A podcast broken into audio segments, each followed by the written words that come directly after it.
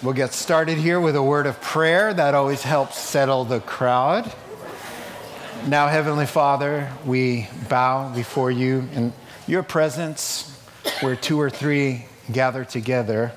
Jesus, you taught us that your presence is here with us, so we thank you, Lord God, for your great love and care. Open the eyes of our understanding that we might make sense of this, all these truths Holy Spirit, the second time through for some of us, I really don't want to just repeat what I just said. I want you to change it up and make it different, make it alive, breathe on this time because you have something to say to each heart. That's not necessarily what was said last time. So I'm just praying, Lord, that you'd open my eyes and, and speak through me and lead me in the way that you want us to go. In Jesus' name, amen. Amen.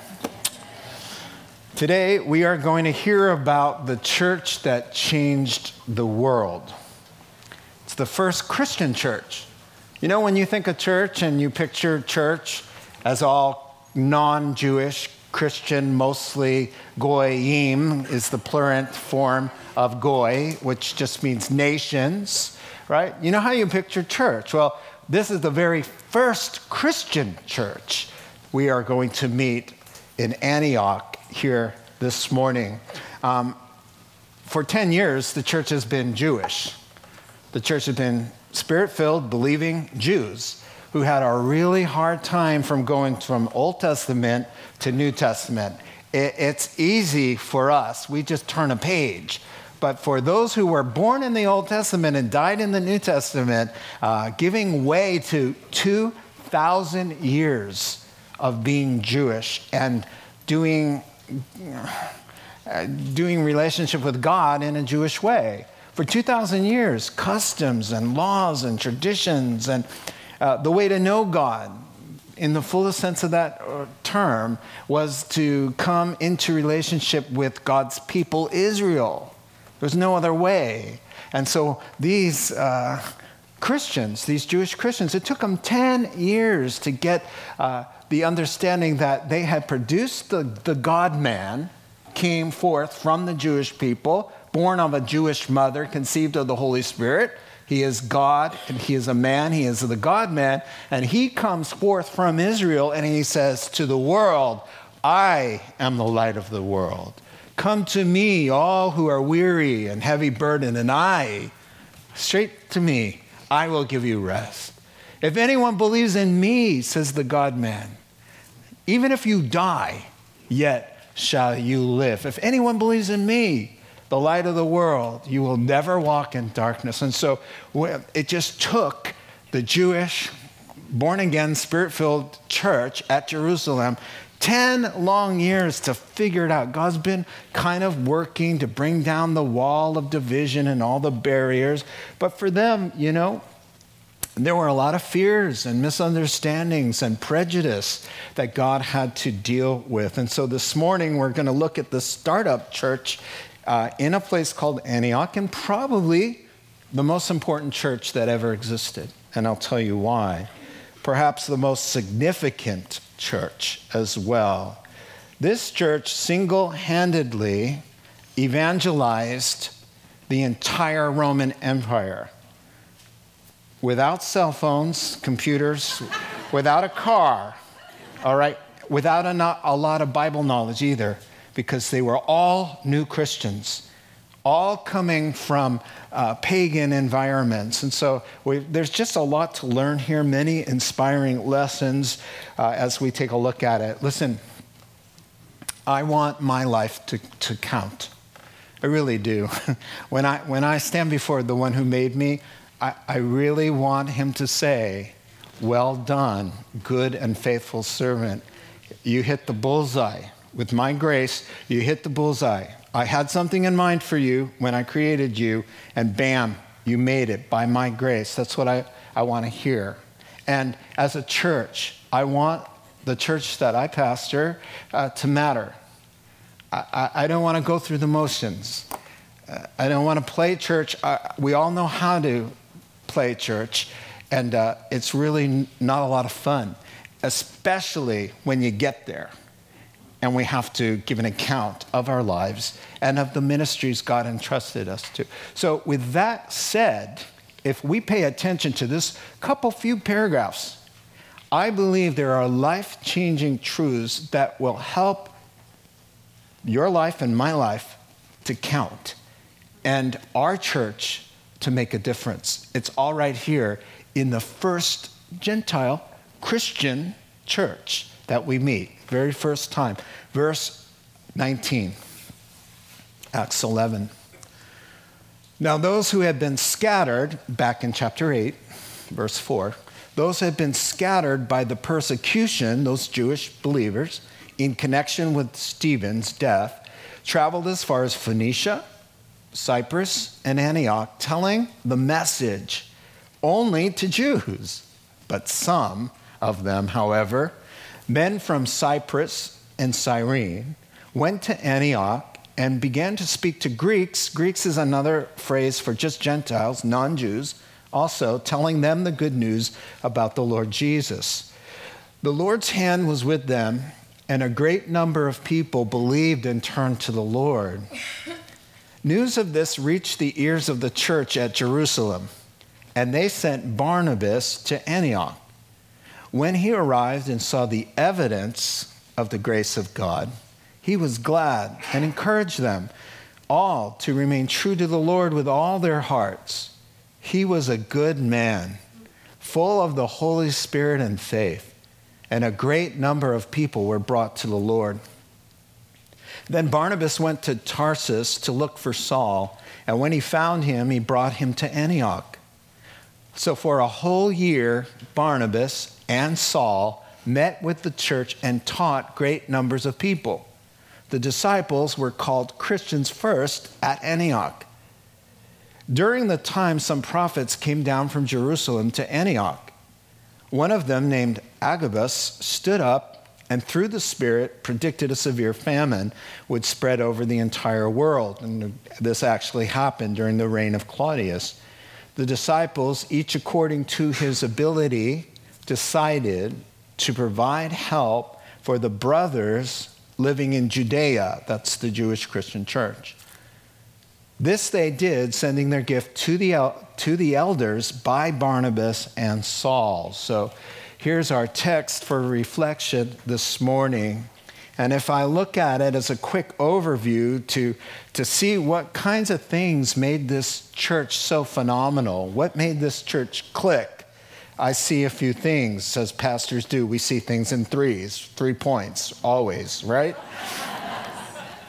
I see believers sharing the good news, the gospel, the gospel, the gospel, the message, the message, the message, the word of God, the word of God, the word of God. That's all we hear about because it's so important. Number two, I, see a church being helped by good men and women for that matter. And thirdly, the congregation is a caring congregation. They're not just all about themselves, they care about people in need, they have compassion. So, if you're just thinking from, to, on, uh, to abbreviate kind of these concepts, the Word of God, devotion to Christ, and compassion for the needy, those are things that if they're in your heart and they're in the church, you're going to do some great things for God. So let's start with the Word of God. You'll underline twice, you'll see the message that they bring and the gospel. And so I, I always like to point out number one, it always starts with God's Word, always.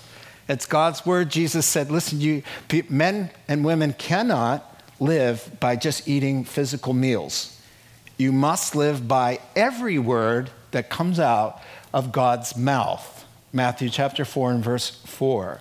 It's just an amazing thing that it is the message that comes out of mere mortal lips that is the vehicle which will impart upon belief eternal life. That's how people get saved. We talk about this all the time. It wows me that the phenomenon of changing somebody's destiny eternally because you had a conversation and a cup of coffee. That's how people enter eternal life through conversation, through a word. It's not just any word. Listen to how Paul says, Romans chapter 1 and verse 16. I'm not ashamed of the gospel, the good news, talk about Jesus, God's word, my story, my testimony. I'm not ashamed of that because, listen, it's the power of God for salvation for everyone who believes. It's power in those words. We, we take it for granted. But when you share your testimony, you are making a very big difference. Now, what encourages me about verses 19 and 20 is the word, you have Jewish believers are scattered, right? And they're telling the message. The word is to speak. It's not preach or teach. The word just simply means it's the same word to speak. So in conversations, they're moving into Antioch, they're fleeing persecution, they're renting homes, they're finding jobs, they're working, uh, they're going to school. There are universities there. Uh, they're conducting business. They're going out to the market, but they're talking, they're telling, they're living it, but they're also speaking words that are, are endued with the spiritual power from heaven to unlock somebody's heart. And upon belief and simple faith and trust, that person will escape hell and end up in eternal life in the paradise of God, ruling and reigning with Christ over what? A conversation. Opening our mouths and just sharing. It's just an amazing thought. God is pleased to save those who believe through the message that is preached. 1 Corinthians chapter 1 and verse 21. Faith comes by hearing and hearing the message, and the message is heard through the word of Christ. Romans chapter 10 and verse 17. Just a powerful, powerful thing. And it's so easy that anybody could do it. I mean, a woman, a Samaritan woman, is not supposed to even be talking to Jewish men. She goes back to, or, or her own uh, Samaritan uh, uh, comrades, friends, you know, what have you. She goes back to the village and she says, Come meet a man who has told me all, everything about me. Could this be the Christ? And as a result of her testimony, sharing the good news, starting people to think about Jesus, an entire village is saved. That's just an amazing thing. What is the message? The message, it says they told the message. The message is this there's a way out. For God so loved the world that he gave his only Son, that whoever believes in him shall not perish, but have everlasting life. There's a new way, a new life, a new Father's love. It's just wonderful. So I believe that message, and most of you believe that message, but Ju- the Jews as a nation did not. And so that's why it says to the Jew first. The gospel went to God's people, Israel, first, to those through whom Christ came, to those uh, he first revealed himself and his word and his promises and his prophecies, to those uh, who he entrusted uh, the very word of God. And listen to how John puts it in, in, in uh, chapter 1. He came to his own, but his own did not receive him. Yet to all who received him, to those who believed in his name, he gave the right to become children of God, born of the Spirit of God. So, what do we see here? We see that very truth lived out. He came to the Jews, he came to Israel. Israel, for the most part, rejected. There are some thousands who did receive, like Paul the Apostle and like the early church. But for by and large, Israel rejected. And so, as a result of rejecting Christ and the early Christians, now the Christians go up to Antioch and the door is open to the Goyim, the nations of the world. And so, Paul says in Romans chapter 11 and verse 25, it says that a partial blindness has come over Jews and Israel, a partial hardening that there's a veil over them when you preach the gospel until the full number of goyim come in. When that last person says the sinner's prayer, opens their heart, the Holy Spirit comes in. The Bible says, Romans chapter 11, then all Israel shall be saved. And so they are temporarily out of the picture a little bit when it's concerning Christ and the gospel. And they started that way back then when they pushed these guys out of town.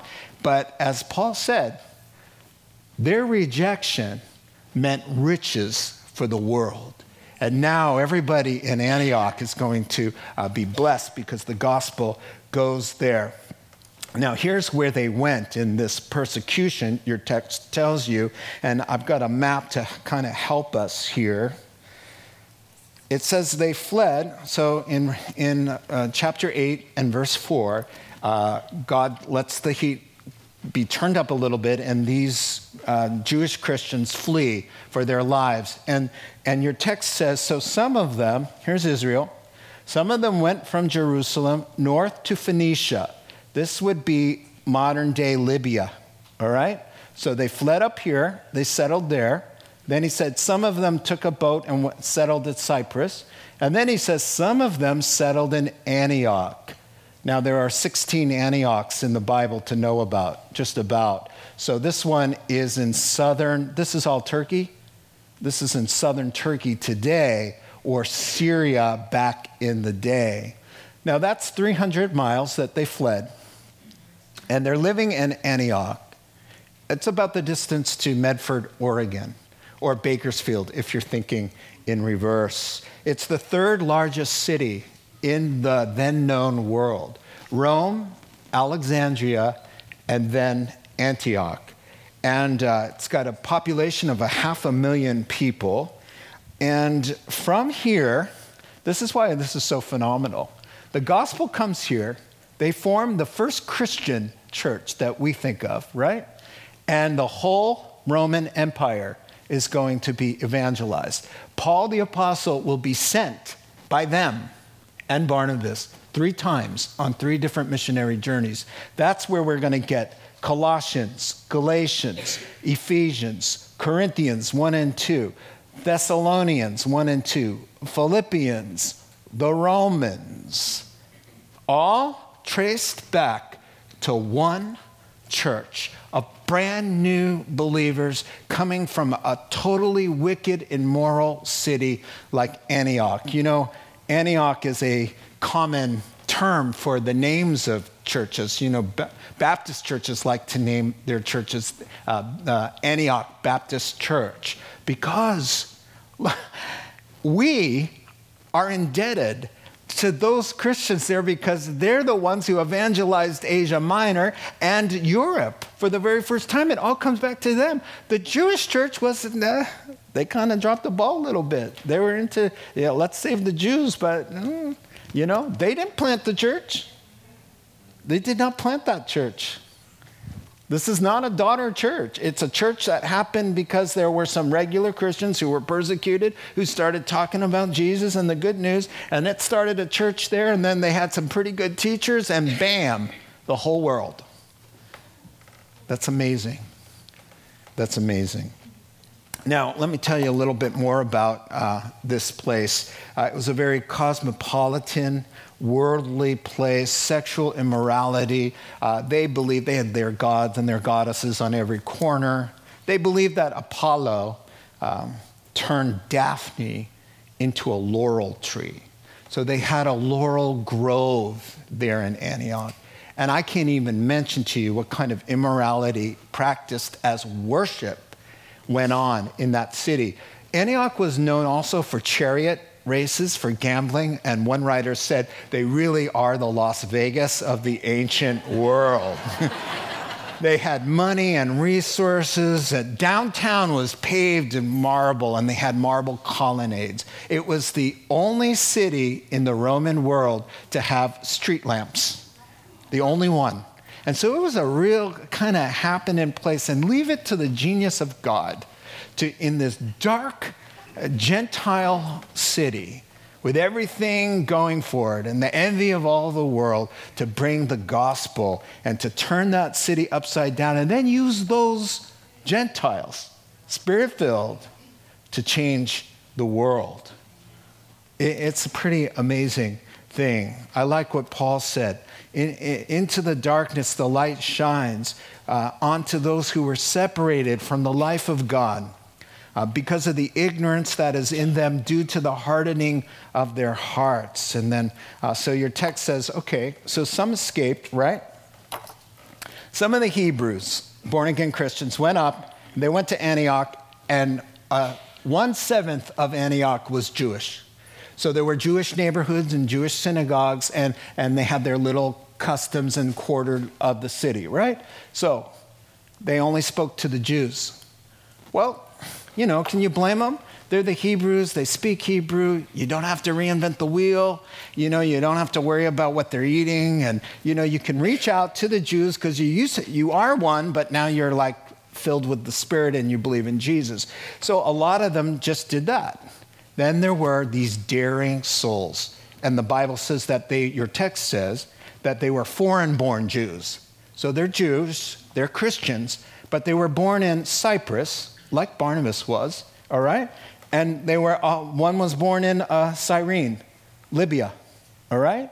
So we've got a Jew from here and a Jew from here, Jews from these places. They go there and they say, you know what?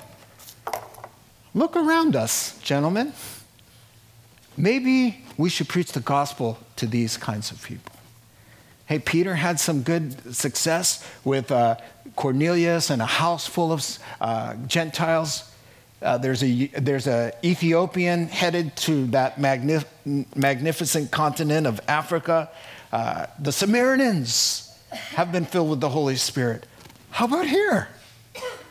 You know, so I imagine, you know, they just kind of bought some pizzas and, and hang, uh, hung out in front of the Laurel Grove. And some of the guys coming by and saying, hey, guys, come on, you going to the, to the Grove tonight? I say, hey, Jesus has come into my heart and life. God, God has created sex for a husband and a wife. It's a sacred thing, man. That's, that's not for us. That's not the way God created us. And they never heard these things before. And they were drawn in because a few daring souls said, you know what, we're not going to write them off. They don't look like us, they don't act like us, they're pretty offensive. You know, but you know what? Isn't that what the gospel's all about? Didn't Jesus say? Jerusalem, Judea, Samaria, and the uttermost parts of the world, brothers, let's, let's do this. And the hand of the Lord was upon them. And as they shared the good news, a great number of people, thousands of people in pagan Antioch, are turning to the Lord Jesus Christ. Let me say this before we move on do not write off anybody as too uh, immoral or too out there, because the gospel is for everybody, and with God, all things are possible. Amen. Amen. Who would have ever uh, imagined? Thank you for the map now, uh, amazingly, the word gets back to the Jewish Christian church, the main church headquarters, that this is going on up in Antioch. Amazing. No emails, no cell phones, but they found out. They found out about Samaria, they found out about Cornelius. They know word travels. And so they found out, and they, this is our second point now devoted leaders. Uh, they may have missed out on planning the church, Jerusalem, but they're not going to miss out on, on encouraging her. So they're going to send Barnabas, uh, a devoted man. It's going to be Barnabas and Saul, but soon in chapter 13, it's going to be Paul and Barnabas.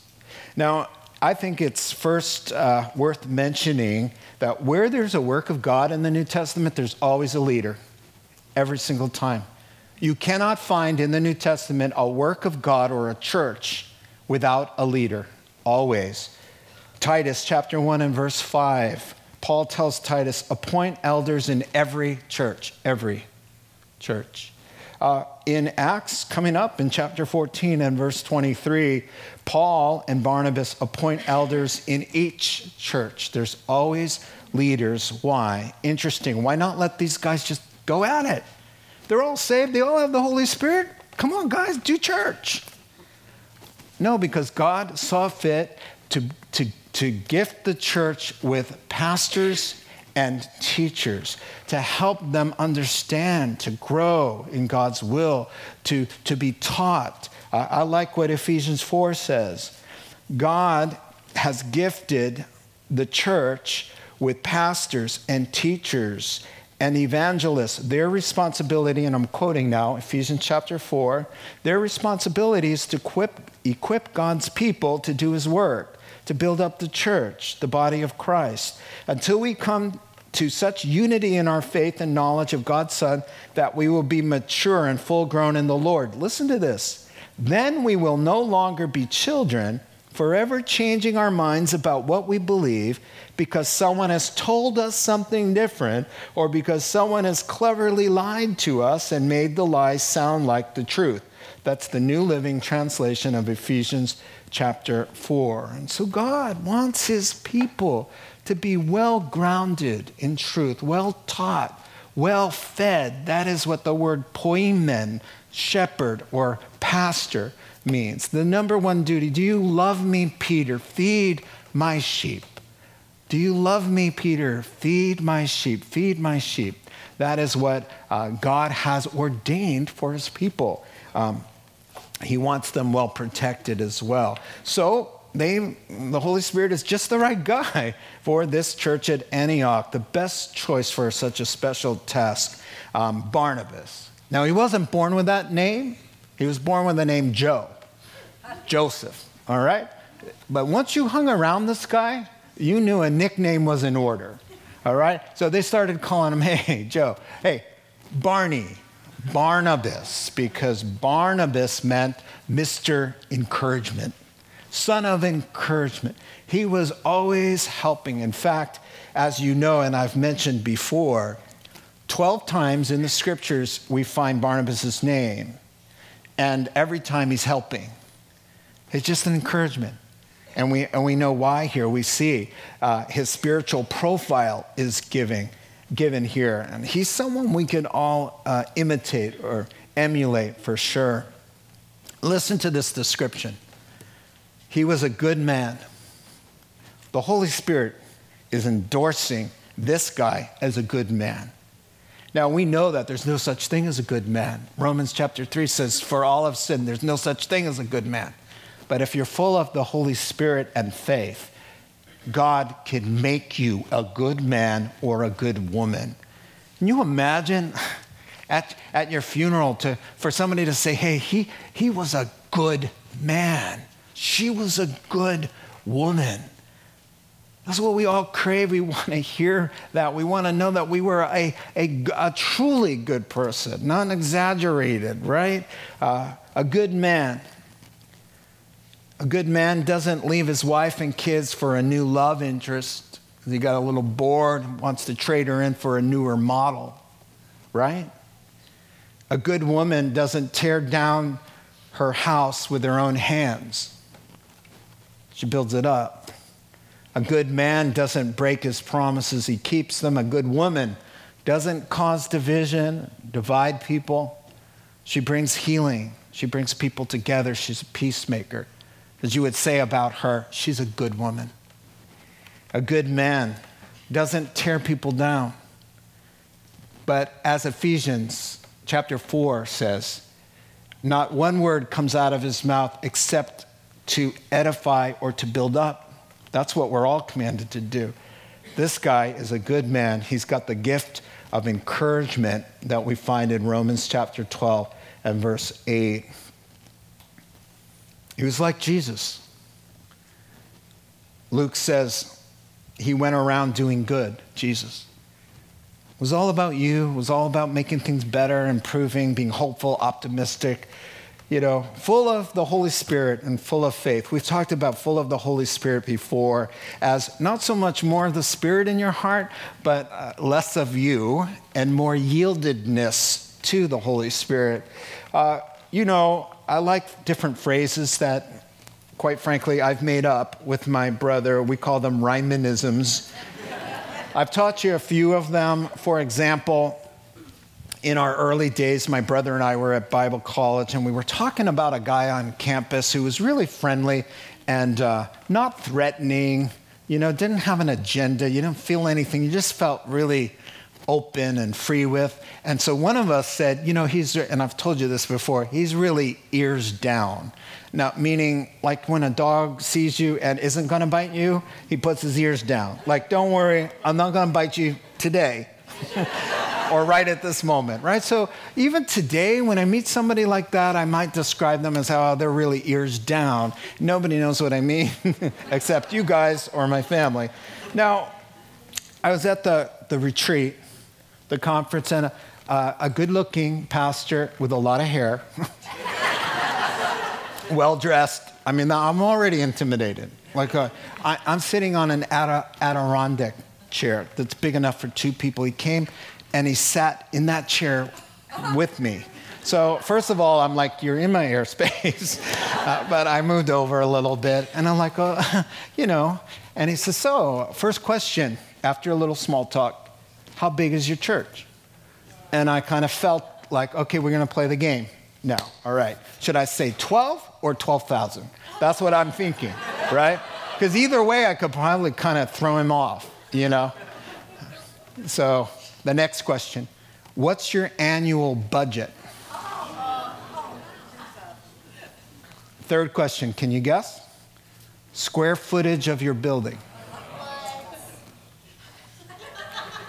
Now, you know what?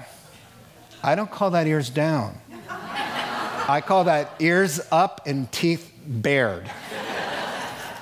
I didn't feel comfortable. I felt like, oh, do we have to? Do we have to do this? I really don't want to, you know? And plus, please get up. And you're way too close to me in this chair.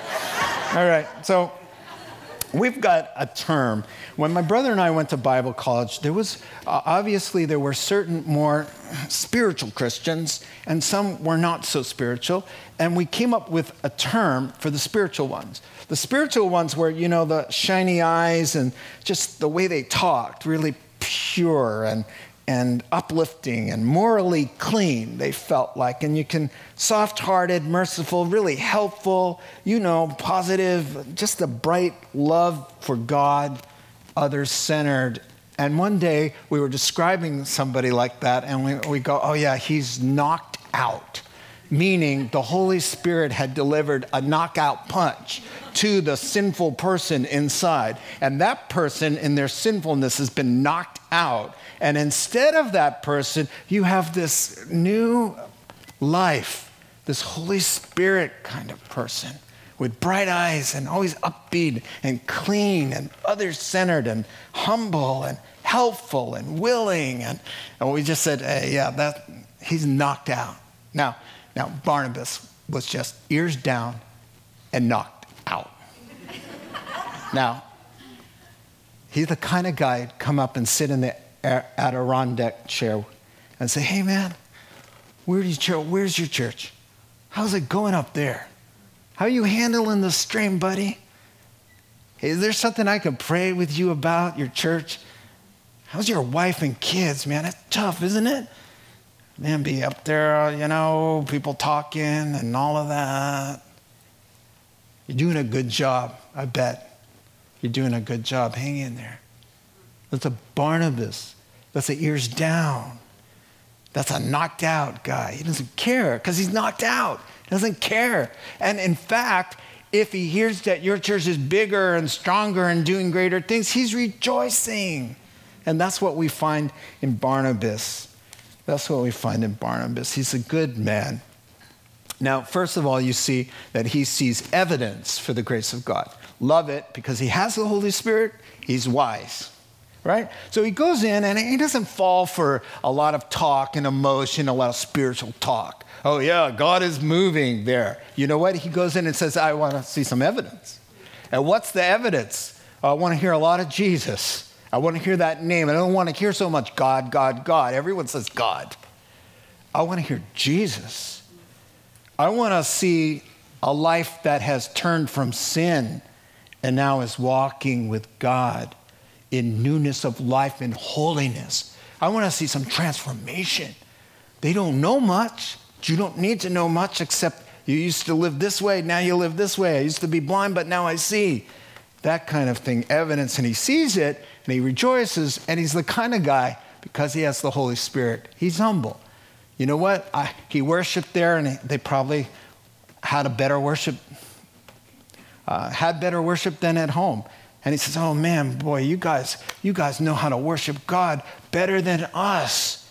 And uh, you know, you're growing quicker than the church in Jerusalem. And he's happy for someone else's success because the kingdom of God is what matters because he's a good man. There's zeal for God, but it has to be in accordance with knowledge. And that's where he's looking for evidence. And so, with the Holy Spirit, he encourages them. And look at how sweet this encouragement is. Oh, man, what a way to encourage. He says, Listen, now remain true to the Lord with all your hearts. And the Greek is to cleave to the Lord, to have nothing between. It's sort of like a marriage. Uh, the word also means to hang out with or to live or to dwell with. So here's what he's saying. He says, You guys, you don't know a whole lot right now. You know you're saved. Stick with Jesus. Be loyal. Let nothing between come. Oh, I love this hymn. It's one of my favorites. Nothing between my soul and my Savior. None of this world's delusive dream. I have renounced all sinful pleasure. Jesus is mine. There's nothing between. Nothing between my soul and my Savior so that his blessed face may be seen. Nothing preventing the least of his favor. Keep the way clear, let nothing between. That's the secret. Nothing between. Take your sandals off. Your bare feet on this holy ground. Nothing between. What a nice way to think about walking with God in verse 25, he has the Holy Spirit, so he has humility. He says, You know, I know my limitations. I need some help here. You know, I'm doing baptisms every day. I'm teaching, teaching, teaching. There's a bigger need than I thought. I'm going to go look for the just the right person. So he's thinking, who who could come and help me? Uh, Peter. Uh, he's too Jewish. He's just too Jewish. All right. Uh, John. Uh, he's just too sensitive. Oh, sorry. And he said, uh, You know, Stephen would be great here. Oh, he's too dead. Sorry. Who, what's that guy's name eight years ago? That animal for Jesus, that genius, that guy who got knocked off his horse and then heard the Lord. The Lord appeared to him and he started preaching, baffling the Jews right away. Where? Saul, brother Saul. So he goes to look for Saul where they had sent him off eight, ten years before to Tarsus, to his homeland.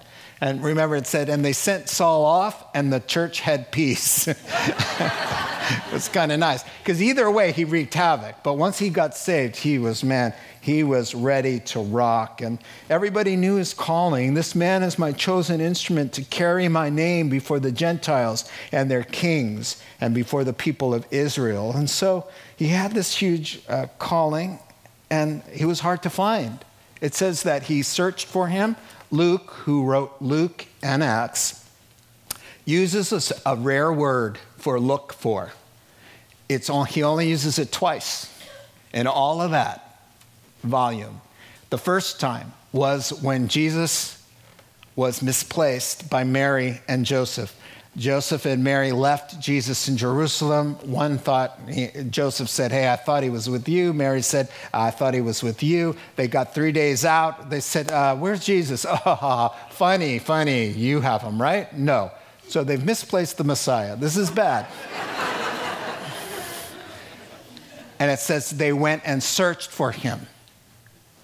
You better believe that was an intense search. This is the same word. He goes to Tarsus. Where's that guy? They go to the house. He's not there. Why? His wife has left him. He's lost all things. Philippians chapter 3 and verse 8 and 9. He lost everything. A Pharisee had to be married. He lost his wife. He lost that. Nobody knows where he is. Where is he? He's suffering somewhere. A lot of that suffering that happened happened during those years. And so he finds him. He brings them back. Now, now, can you imagine the church at Antioch? Come on.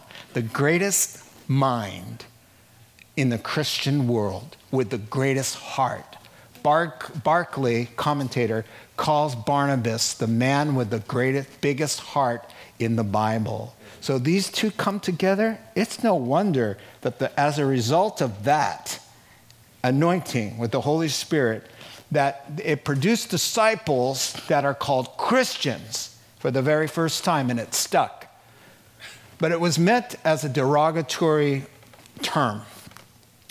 The last suffix there, IAN in Latin, means belonging to, and it really meant somebody who that's all they think about, that's all they talk about, that's all they want to know. Jesus, this. Jesus died for me. He died on the cross. He rose again. He's coming back. He's preparing a place. Jesus is coming again. Jesus loves you. Jesus loves me. Jesus changed my life. Uh, Jesus is the way, the truth, and the life. Jesus, I live for Jesus. Oh, you should love Jesus. You need Jesus. And by the way, Jesus is Lord. So they said, you know, oh, have you met them?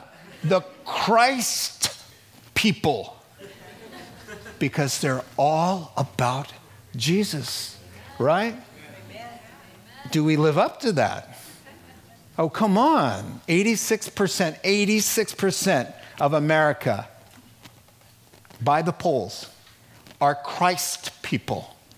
Seriously? I don't think so. Uh, no, no, no, no. I don't know what they mean by that. I ask so many times Are you a Christian? Yes, I am don't know Jesus. How can you be a Christian if you're not? Uh, uh, so when did you get saved? Saved from what? what do you mean saved from what? You just said you were a Christian. What church you go to? Yeah. You know, have you ever heard that church before? Yeah. it's I know. How can you be a Christ person and not know him or read your Bible or go hang out with other Christ people, right? It's a pejorative term, and it stuck. You know, uh, my friend and brother here, you know him as Sammy the Romanian. and uh, he grew up in, guess where? Romania. Very good. And uh, the state religion there is Eastern Orthodox, where 81% are Christian and 1% are evangelical born againers. Now, the Romanians have a word for people like Sammy who grew up in a born again Christian household. They're called the repentant. Oh, you're one of those. And Sammy was teased and needled all through his childhood. Oh, you're a repented one because there are all you kinds of Christians talk about you need to repent, you need to repent, you need to get on your knees, you need to accept Jesus, you need to be repenting, repenting, repenting. So that name stuck. The, the repented. You know what? Whether you're a Jesus freak or whether you're a repented one or you're a Christ person, you know what? Here's what the Christ said For his lightning that comes from the east and is visible even to the west, so will it be at the coming of the Son of God. John, writing in Revelation, Look, he is coming with the clouds, and every eye shall see him, even those who have pierced him, and all the peoples on the earth will mourn because of him. Revelation chapter 1 and verse 7. And then we will be vindicated. Then people will say, Oh, no wonder when they see that face and the lightning in the sky and the trumpet and all the miraculous glory of God, they're going to go, oh, Jesus this, Jesus that, Jesus that. Oh, now I get it. A little late, but you get it, you see. And so they were called Christians. Let's live up to that word. That's who you are. If you call yourself one, you better be all about him. So Antioch How's the church now? People are sharing the good news. There's a little PS here. They're led by good men and women are, are serving there, able teachers, and now the church is seen as a fruit of all of this. They have a caring heart toward, toward those who are in need. So, our last little uh, point closes out with a nice touch. here's how you know the Holy Spirit's in a, working in a church it's not all about them, not all about them, not all about their square footage and their uh, annual budget and how fast they're growing. You know, it's not all about wonderful teachers or the rock, the rock, the rock. Who cares about the rock? Who cares about the rock if the compassion of Christ is not in our hearts? Amen? Because it's a dead church then. You see? So, first of all, notice something very interesting. Let me summarize it just to be fresh. During those days, a man with the gift of prophecy stands up. His name's Agabus. He predicts a terrible famine that's coming. The congregation stirred up and wants to help who? Wants to help the Jewish church, the Christian Jewish church that lives in a rural farming area. They do not. They are business people. They live in a big city. They have resources and money.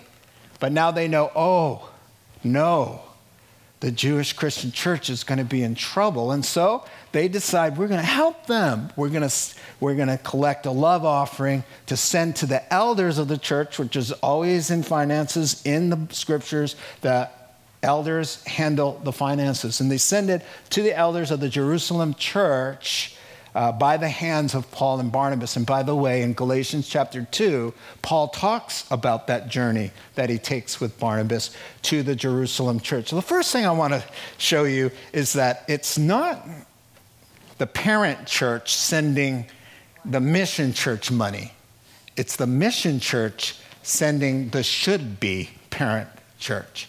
Now, can you imagine a few people saying, hey, man, they're going to be in trouble? They're all farmers. What are they going to do? They're the root of this branch. We're the branch.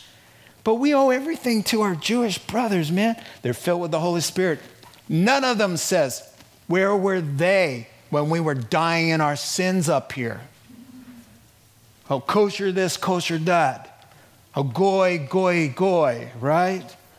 Oh, now we have to dig deep and bail them out. Did they even send it? Yeah, they send Barnabas after they find out that we're here. Hello? No bitterness. They've got the Holy Spirit. They're going to forgive. They want to send and help. It's a very Christian thing to be nice to somebody who hasn't been nice to you. It is a very Christian thing to be thoughtful towards someone who wasn't thoughtful to you. You didn't help me when I needed you. But that's not going to stop me or us from helping you in your time of need. You see, the Holy Spirit's doing a work. They didn't invite our kids, we're not inviting their kids. You didn't include me, I'm not going to include you. Jesus said to that kind of thinking, What is wrong with you guys? How are you different from anybody in the world? The world loves people who love them. The world loves people who, who can give them something back. How about being a little different? Like responding in an opposite spirit. If somebody insults you, say, go ahead, insult me again. It doesn't really matter. I'm all about, you know, you. Someone forces you to go a mile. Why don't you say, hey, you know what? I, I'm free for a little bit. I can take this two miles. If someone sues you for your coat, throw in a jacket, you know, throw in something else. The mother church has not been very motherly. now that they're hurting, they're going to be hurting, let's, let's do something nice for them. How healing and humbling to the Jewish church to get money. So here comes Paul and Barnabas. They say, hey, the church is doing good. All Gentiles, all of them. And here's a check for 10,000 drachma. I just made it up. I don't know what that is. But it sounds like a lot, doesn't it? It's going to turn out to be a quarter. Woo, they gave a quarter. Uh, how humbling and how healing. Listen, God is able to do healing and seal the deal. They're sending it to their brothers. And these Jews who have had such a hard time with Gentiles are so humbled and say, Man, they felt an obligation. They received something of a spiritual inheritance, they give back materially. It's a beautiful thing. The gift of prophecy, you know, Warren Wiersbe said, the purpose of a true prophetic word is not to satisfy our curiosity, but to stir our hearts to do God's will. The gift of prophecy, the word prophecy, really is a general word that, that basically means to proclaim God's word and build somebody up. So in 1 Corinthians chapter 14, Paul says, Hey, I would that everybody prophesy because you're speaking God's word and building people up. And I think that we do this more than we realize, that we have the gift of, or the manifestation of wisdom, knowledge, words of knowledge, uh, words of discernment, and prophetic words as we walk around talking about Jesus and His Word, singing psalms and melodies, spiritual songs to one another, speaking God's Word. I believe that God uses us in these ways to this very day. The right word to say at the right moment that unlocks a great big mystery, those kinds of things happen to spirit filled people. And in this case, God was saying, heads up you've got an opportunity to not only help them physically, but to bridge something a lot deeper the heart problems. And when we do things like that, respond in an opposite spirit like Christ would, there's healing that comes. Those two churches will never be the same after they receive that money. Hey, we're eating. We have food on the table. Why? The Goyim, the Goyim church sent money. They sent us money.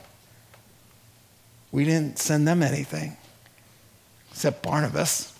That was nice. That was a really good gift, by the way, Barnabas. But so, reflection: a church that makes a difference, or a Christian life that counts. A few things. It starts with the primacy of the Word of God, the gospel. Make it the center of your life good hearted people because they're fully yielded to God. Their ears down and they're knocked out. Amen? They cleave to Jesus. They're not 99% faithful. Remember, I said, How would your wife like to know that you've been 99% faithful to her? Oh, thank you, darling. And I've been 99% faithful to you, too. Sick and wrong. Amen? Right. Let's not be 99% faithful to Him then. Right? And compassion, giving, caring. Right? Unborn little children. We give to Pregnancy Counseling Center every month. We try to increase it every year. Why? Because there's a need there. Who's going to protect those little kids? Lay, uh, women go in there thinking they're in Planned Parenthood. Surprise. They're not. They're in a Christian clinic that's going to pray you out of doing harm to that little baby. Right? We give to them because we care about them. The Redwood Gospel Mission is a place a lot of people avoid. We give every month. I want to increase that giving. We go down there. We have a presence there. We mentor some of the men here. They're sitting here this morning in the service. We care about them. And somebody says, hey, come help me in China, I'm by myself over there. Come and help us. There's a little house church, there's 500 people. You can encourage them. Say, oh, okay, let's pray about this. Yeah, want to help. Somebody asked me, it's not in my notes, surprise. Somebody asked me, What's your dream? One of the pastors asked me at the conference where we were just rocking around on the porch, What's your dream? What's the dream? And the first thing that came to my mind was do more. I want to do more. I don't want to be more. I don't care about how big we grow. I just want to do more. I want to impact this world for the kingdom of God. I want to make a difference. I want God, this is my prayer for me and the church. I want God to get his biggest bang for his buck out of my life and out of our church. Amen? All right. Are you with me with that? All right. Let's pray. Heavenly Father, all glory and honor goes to you. If anything good comes of our lives, or in this church, it's because of your good spirit. Thank you for the truths in this chapter that could just revolutionize our hearts and lives. Apply them, help us to apply them every day. In Jesus' name, amen. Don't get me wrong. I don't want to do more. I want Him to do more while I learn how to be knocked out. All right? I want Him to deliver the knockout punch. I'm going to work on that because when we're knocked out and new life comes up, we're going to do great things for Him. Imagine if we were all knocked out and ears down. Would that be awesome? That would be pretty awesome. We do some pretty amazing things without sinful self dogging us. Speaking of dogs, again, there I go. All right, let's close in prayer. Heavenly Father, we love you. We, we commit ourselves now to your care. Go with us and help these truths to bubble forth into our lives and through our lives and overflow us in wonderful ways. Let us be Christ people today tomorrow and forever the same. Christian, Christ people, Christ followers. In Jesus' name, amen.